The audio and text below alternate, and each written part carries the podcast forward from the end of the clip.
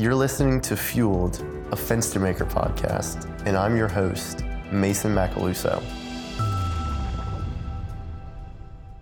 Welcome all. I'm Mason Macaluso, engineer intern here at Fenstermaker, and today, in honor of Engineering Week, I have the opportunity to interview Mr. Ian Trahan. Ian is a civil engineer joining Fenstermaker in April of 2021. He obtained his professional licensure first in Illinois in 2002, then two years later becoming licensed in the state of Louisiana, almost 20 years ago today. In his prior role, Ian served as the Louisiana Department of Transportation and Development, DOTD, as the program manager for their involvement in the Louisiana Watershed Initiative. There, Ian oversaw the DOTD LWI state modeling program, managing four out of the seven modeling teams across the state. His active participation in various LWI technical advisory groups, representation of DOTD in the LWI working group, and involvement in the LWI technical design and quality team underscore his dedication to our profession.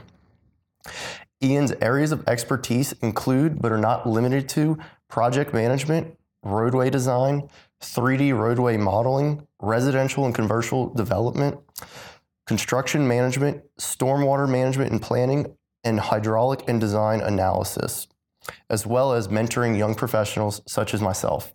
Ian, we're grateful to have you today on the show and your commitment to your profession. Thank you. I'm glad to be here. Are you ready to jump in? Sure, let's go. So, Ian, what prompted you to go into civil engineering and what sparked your interest? Well, I grew up with a family of uh, inventors, fabricators, and contractors, and I wanted to be on the design side of things. So I, I looked into civil engineering because they had so many different fields of study that I could go into.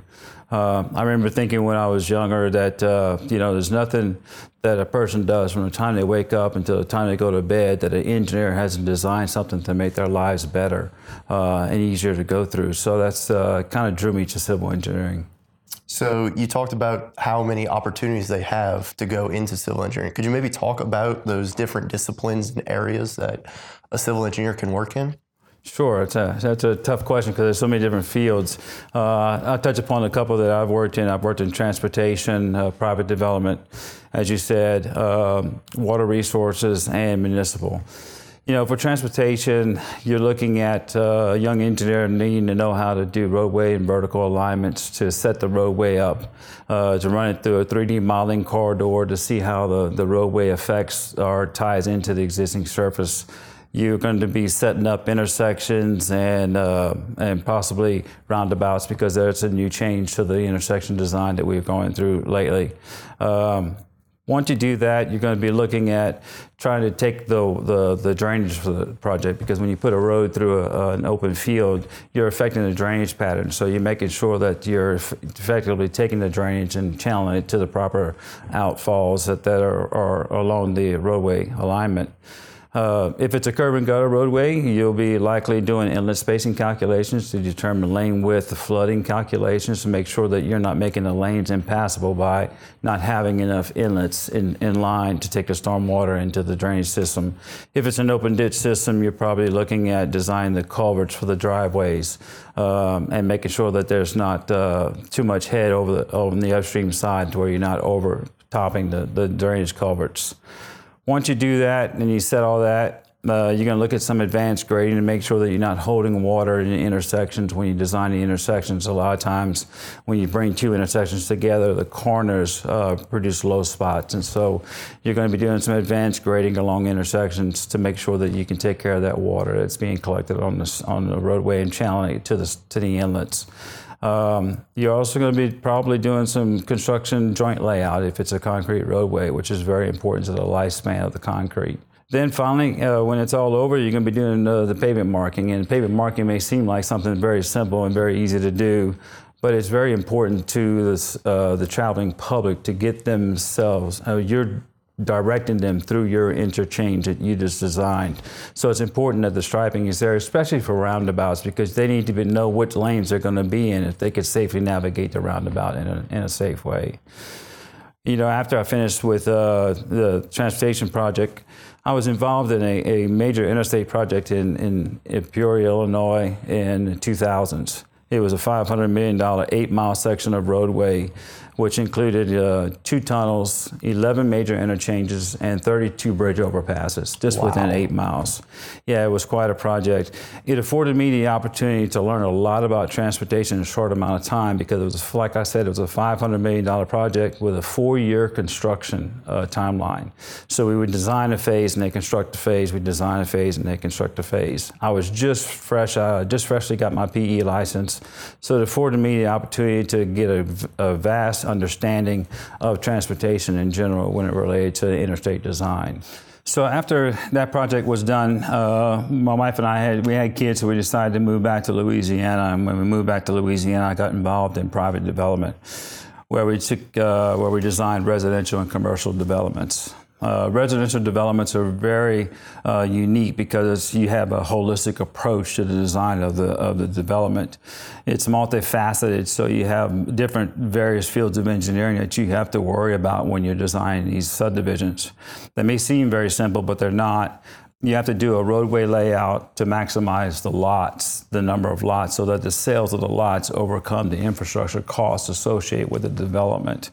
Otherwise, the developer doesn't make any money, and so why would he do a development if he didn't make any money on it? So, going off of that, where you're talking about how you have all these different parties and groups, how is that, you know, working with those other entities? What was that relationship like, or what can a young engineer expect to go into that, just as a whole, with working with other engineering companies, clients, just multiple parties on a different project? Well, you can be expected, you know, a lot of times it, it, depends on where you're at in your career. If you're a young engineer intern that's just coming out of school, you may be assigned one particular, particular task that's associated with the overall project. Take a transportation project, you may be the first person on board, and so you, they say, hey, look, we need to set the horizontal alignment, which is the, the, the way that it travels through the area that you're designing.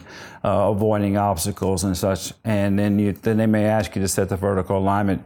But a lot of the design team is divided up. So while you're working on geometrics, somebody may be working on dra- on grading and drainage, and other people may be working on uh, the other facets of the design uh, process. Well, as you as you come into the field and, you get on one of these design teams, a lot of times what you'll have is you have a, a, a design kickoff meeting, and uh, all the interested parties that are doing the various parts of design are gathered into one room. And uh, so you'll be assigned a certain task as well as others will be assigned a certain tasks.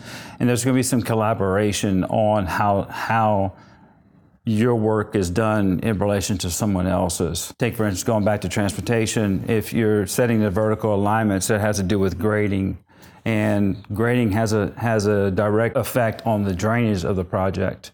So when you're setting that vertical alignment to match the natural uh, topography that you're bringing the road through, you're going to have to work with the drainage people, that are the people that are designing the drainage features for the roadway, to make sure that you can actually get the water to the drainage systems that you're designed that they're designing, and so that you may have to be, make adjustments on your vertical profile in order to accommodate the, their, their, their requests. So it's a, it's a culmination, of a collaborative effort in trying to get everything worked out. And it's important because uh, you, you can do all the upfront preparation you want, and, and nevertheless, you're going to hit an, uh, an obstacle. You're going to hit uh, uh, unforeseen utility. And when we're dealing with gravity systems as far as drainage goes, you really can't modify the dra- gravity system too much because you're locked at your outfall. So you're looking at making somebody's going to get on the team and they're going to probably do a utility conflict uh, resolution. So they'll probably do a water main offset if it's a water main that might be in conflict. It's a collaborative effort amongst all the designers that are on the team to make sure that they're communicating with one another so that they understand where they're at in the process so that the project can progress along and progress along nicely to meet the deadlines that are set for you. So, sticking with our theme for Engineering Week of the future, how do you see the future of engineering as a whole and specifically civil engineering changing in the future from today? Ooh, that's a tough one. Uh, You know, I, I, think the, the future of civil engineering will be shaped by these emerging technologies. Uh, you've got smart infrastructure, you've got advanced materials, climate resilience, renewable energies, um, data analytics and AI are coming to the forefront now with Chat GPT involved and everything else. Uh, you've got water uh, resource, conser- uh, water conservation technologies that you got to deal with. And this, there'll be a sustainability focus on uh, engineering that's going to drive the change in engineering as we move forward. We're going to have to learn how to incorporate these emerging technologies into our designs because these cities are going to start changing their requirements. And so we're going to have to start worrying about smart growth. We're going to have to worry about the urban planning and transportation and how that affects the movements, uh, uh, moving people throughout these uh, urban areas because the growth in these urban areas is going to keep increasing. And so you got more people.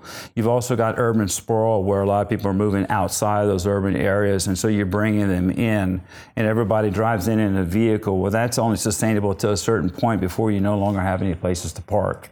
Uh, so you're going to be trying to, to develop smart transportation uh, features that actually channel people into the city in an efficient way to where there's multiple people, like buses or trains, subways, and things like that. I know we don't have subways here in Louisiana, but uh, that's something that we're going to have to look at. And that's something that's going to drive the change.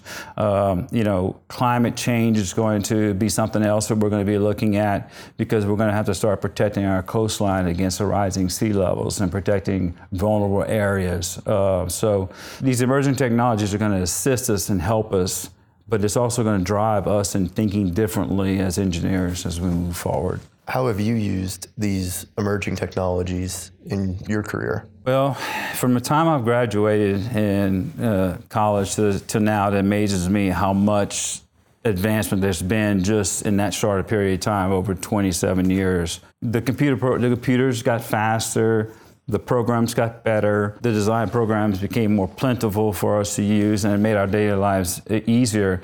But you got to understand that uh, as a young engineer, you have to understand the fundamentals of engineering to appreciate the results that are coming out from these new technologies, from these new programs. You know, garbage in is garbage out in a computer program. So you've got to understand what goes into it, make sure you got the inputs right, and understand what's coming out. Um, what I do is I, I'm a, uh, I'm a computer nerd, so I try and stay on top of technology. I've read and I continue to read engineering journals to figure out where the, where the engineering field is moving and what new technologies may be affecting certain part, aspects of our design. I also involved in my professional organizations, and I think it's important that you do so too. Right out of school, I started in ASCE and went through the volunteer for the board and went up through Treasury all the way to President elect, and then I moved out of state, so I couldn't serve my time as president. But uh, being involved in those boards allows you close interaction with speakers that may be speaking at your luncheons, uh, so you can learn about new technologies. And also, you might be involved in setting up a conference and talking with speakers, getting speakers to come to the conference. And, and your involvement in those professional organizations allows you the opportunity to be involved and also to learn from these speakers that come talk to us about what's happening. So that's that's kind of what I do to stay on top of things, you know, and that's what I suggest for a young engineer to do the same. Yeah, I can definitely say I'm involved in ASCE. I'm also involved with the American Public Works Association, oh, good. Yeah. APWA, and I've gone to their luncheons and their seminars, and I think it's you know very helpful with me just starting out to you know meet those new people and hear what other companies or individuals are working on. It's just been eye opening. Yeah, because uh, you know when you're at your own firm working, you got like minds, and so we, we've been doing it this way. We've always done it this way. So when you go to these conferences and these different luncheons, you see how other engineers are approaching the same problem but in a different manner. So you can learn from that and say, hey, why don't we look at this? You know, next time you have a, that same problem. Hey, I was at a luncheon and I learned this is what they use to handle that. Why don't we look at that for the design possibility? So it's uh, it's good to be involved in that, and I encourage everybody to do that because it's important to our profession that we stay involved and stay engaged so that we don't let our profession slow down and, and get passed by by any technologies that are out there. As we all know, the, um, everything isn't perfect on paper, and many experience setbacks over the course of their career. Ian, would you be willing to share with us one of those instances where you've experienced a challenge or a setback and how did you overcome that challenge or setback? as a professional, you're going to face a setback. It's inevitable. It's not. It's always going to happen. There's no perfect set of plans that are out there. Uh, you're going to have construction issues with design. Uh, you're going to have uh, unforeseen utilities that weren't picked up in a survey that uh, that your storm sewer system is going right through. So um, that those challenges uh, come. You're going to have overruns on projects because of unforeseen utilities and you're having to do these water main offsets or you're having to relocate utilities uh, or modify your design because of these utilities. Uh, not meeting a deadline is another setback. Um, it's not important or people aren't going to look at you for the setbacks. What they're going to look at you for is how did you overcome those setbacks. I agree with that. And, and that's the most important thing. What was your solution to the problem? Uh, because without these setbacks, we don't learn as engineers uh, how to move forward. And I think these setbacks are strength building uh, opportunities for us to expand our knowledge and to to work with the contractor. You know, when you go out to a job site and there's an issue, have a solution formulated in your mind before you go out. But the first thing you should do is ask the contractor what his idea of the solution might be. He has probably seen more of those instances where there's conflicts on job sites than you have, and you might be able to offer some insight that might alter your solution. So uh, it's important to get the contractor's feedback when you're dealing with construction issues. But that's basically what I did is I focused on uh, just learning from any of the setbacks that I, I faced and and worked with the contractors to come up with some solutions, viable solutions to problems on job sites. Because that's that's basically mainly where you hit your setbacks at is on a job site. Um, because we don't when we survey, we don't typically pick up all the markings because they don't typically mark all the uh, utilities for us when we're asked surveyors. Only when you dig are they required by law to actually mark. So a lot of times we don't have those utilities marked out on our plans, and all of a sudden they go to construction and we hit one of these utilities or we're in conflict with one of these utilities. So. But uh, I think you, uh, the best way to do it is just to learn from learn from the setback, and, and it, it builds us and makes us stronger and better engineers. So shifting to a positive note, okay. What was what would you say is your proudest moment of your extensive career that you've shared with us? Well, in the beginning, graduation was one. Engineering, as you know, is not an easy field. So graduation was a, was a, a proud moment for me. I was one of the first of my family to actually uh, get a college degree. So uh, graduation was uh, really important. Um, getting my PE license was another accomplishment that, because uh, without your PE license, you really can't do civil engineering. You'll be a designer for the rest of your life, but without that license, uh, you won't advance in your career. Being selected as a deputy project manager for the Upgrade 74 project that I talked about in Peoria, Illinois, uh, was another uh, achievement that I'm very proud of. And while I was in Illinois, I was selected for the class of 2002 top 40 leaders under 40. So that was something that I was pretty proud of because I'd only been there a couple years. And then through my volunteer uh, efforts with Catholic Charities, being on different boards, and uh, trash pickup days and things like that, I was able to qualify for that uh, 40 leaders under 40. So I was pretty proud of that. Uh, at one point, I owned my own engineering firm, and I'm really proud of that. It was uh, a challenge. You know, I, I, really enjoyed it, and uh, pretty proud of it. So, Ian, we talked about um, collaborating with other with clients. You have contractors, other engineering firms.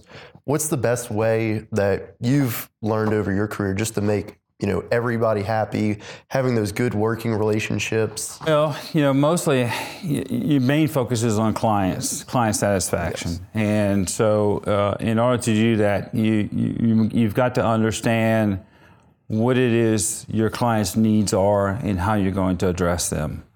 Um, a lot of people will stop there but it's important to go a step further. It's important to know your client and to understand everything about them and everything about their municipality, if it's a municipality, so that you can foresee possible opportunities where you can come in and do more professional engineering for them.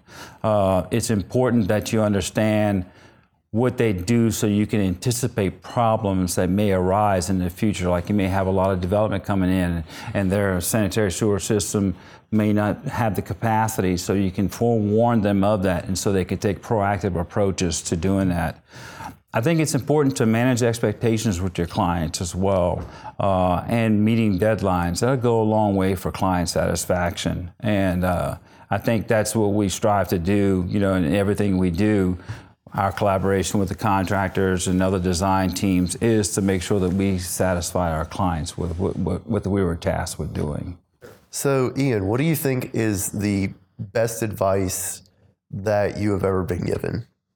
I know that's a big question. It, that's the easy one. It's uh, I remember it because it's not one that made me too happy when I first got it, but. Uh, my first job, uh, I went in and asked a question to my supervisor, and uh, he gave me the answer. And as I was walking out, he said, "Hey, Ian, uh, you got a minute?" I said, "Yeah."